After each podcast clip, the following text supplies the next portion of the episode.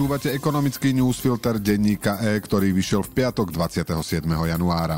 Odkedy v decembri padla vláda, vplyv veľkej politiky na biznis a bežný život našťastie oslabol. Z času na čas sa objavujú len dozvuky koncoročnej smršte ekonomických zákonov, ktoré bez dlhého rozmýšľania poschvaľovali poslanci.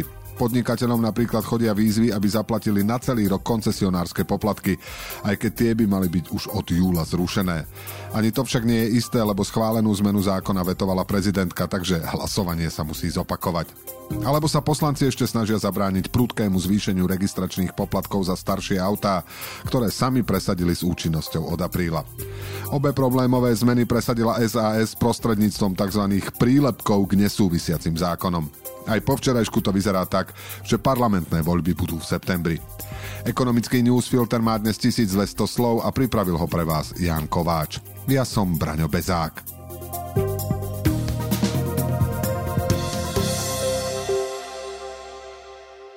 Tvrdenia o tom, ako sme sa zbavili závislosti od ruského plynu, boli iba reči.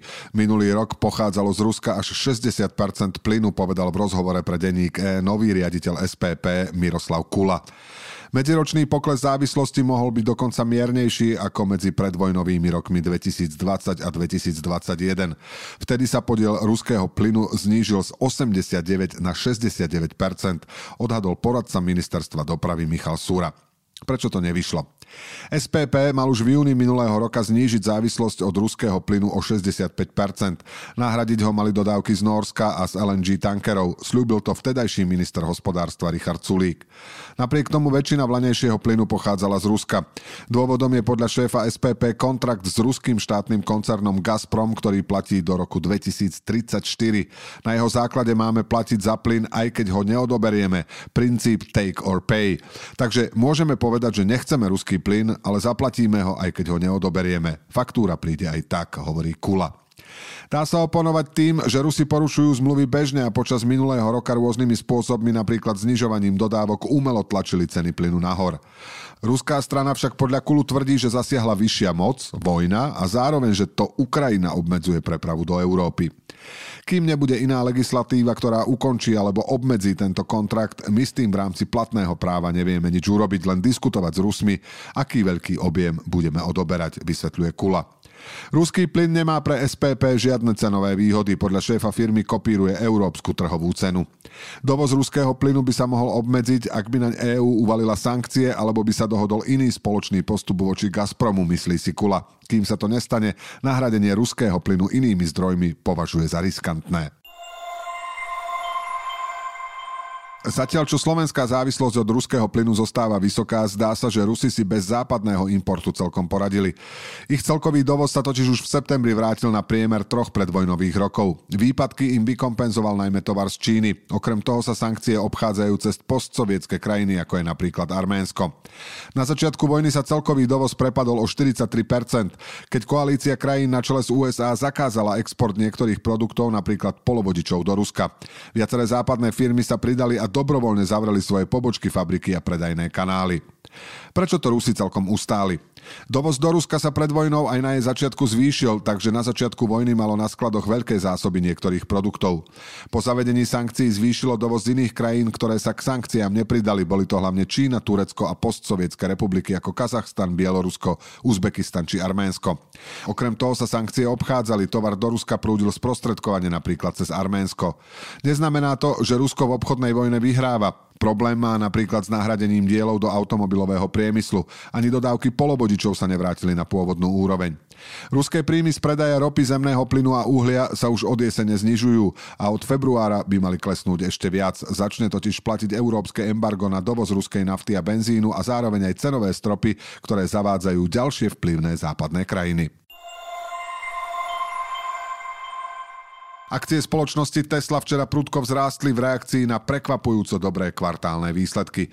Prispeli k tomu aj vyhlásenia šéfa firmy Ilona Maska, podľa ktorých automobilka nebude mať problém s dopytom. Výsledkom bol počas štvrtka nárast hodnoty akcií v jednej chvíli až o 10%. Ako je na tom Tesla? Tesla v Lani spustila výrobu v dvoch nových fabrikách vrátane prvého európskeho závodu v Berlíne. Predaj aut chce tento rok zvýšiť z vlanejších 1,4 na 1,8 milióna. Musk naznačil, že vylúčené nie je ani dosiahnutie dvojmiliónovej hranice. Podľa neho to zabezpečia výrazné zľavy, ktoré Tesla spustila v januári, keď začali rásť obavy, či bude mať dostatok objednávok. Tesla zľavy potrebuje, keďže je vo výrobe elektromobilov čoraz viac konkurujú tradiční aj azijskí výrobcovia aut. Akcie Tesly sú aj napriek poslednému zlepšeniu stále o 60% lacnejšie v porovnaní s maximum z novembra 2021. Ich hodnota sa znížila viac ako úroveň celého amerického akciového trhu. Dôvodom boli predtým slabnúce predaje aj masková kúpa sociálnej siete Twitter. Aby ju mohol uskutočniť, musel predať akcie Tesly za miliardy dolárov, čo ďalej stlačilo ich cenu. Americká ekonomika v štvrtom kvartáli vzrástla medziročne o 2,9% a prekonala očakávania analytikov. Stalo sa tak aj napriek tomu, že centrálna banka Fed plánuje nadalej zvyšovať úrokové sadzby, čo by malo biznis brzdiť. Hlavným dôvodom rastu boli spotrebiteľské výdavky. Najväčšia ekonomika sveta v prvých dvoch štvrťrokoch vlanejška klesala a v lete rástla. Za celý minulý rok sa HDP zvýšil o 2,1%. To je menej ako v roku 2021, keď ekonomika vzrástla o 5,9%. Americkú ekonomiku spomalujú vyššie úroky, ktoré predražujú náklady na pôžičky. V Lani Centrálna banka v snahe o zabrzdenie inflácie 7 krát zvýšila základnú sadzbu, celkovo o 4,25% bodu. Ďalšie zvýšenie úrokov sa očakáva na budúci týždeň. Väčšina ekonómov sa domnieva, že ekonomika USA v tomto štvrť roku ďalej spomalí a do polovice roka sklzne minimálne do miernej recesie. Ekonomika Česka je na tom horšie. Jeho ministerstvo financií zhoršilo odhad z 0,2 na 0,5 percentný prepad.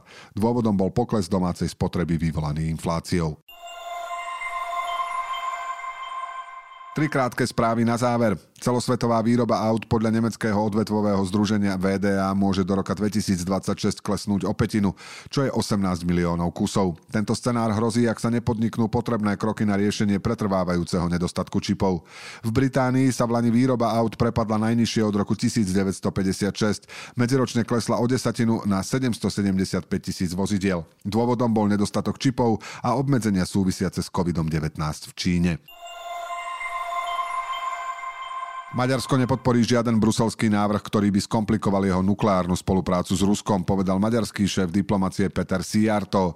Včera z New Yorku telefonoval s ruským vicepremiérom Alexandrom Novakovom a dostavbu dvoch blokov atómovej elektrárne v Pakši označil za kľúčovú otázku. Pôvodný termín ich dokončenia bol rok 2023, neskôr sa však posunul na roky 2026 až 2027. Projekt v hodnote 12 miliard eur mali podľa pôvodných plánov financovať z 80% ruské štátne banky. Predaj smartfónov sa v Lani znížil o 11,3% na 1,21 miliardy kusov a bol najslabší od roku 2013, odhadla výskumná spoločnosť IDC. Prepad v štvrtom kvartáli bol najprudší v histórii odvetvia. Dôvodom bol oslabený dopyt a vysoké zásoby.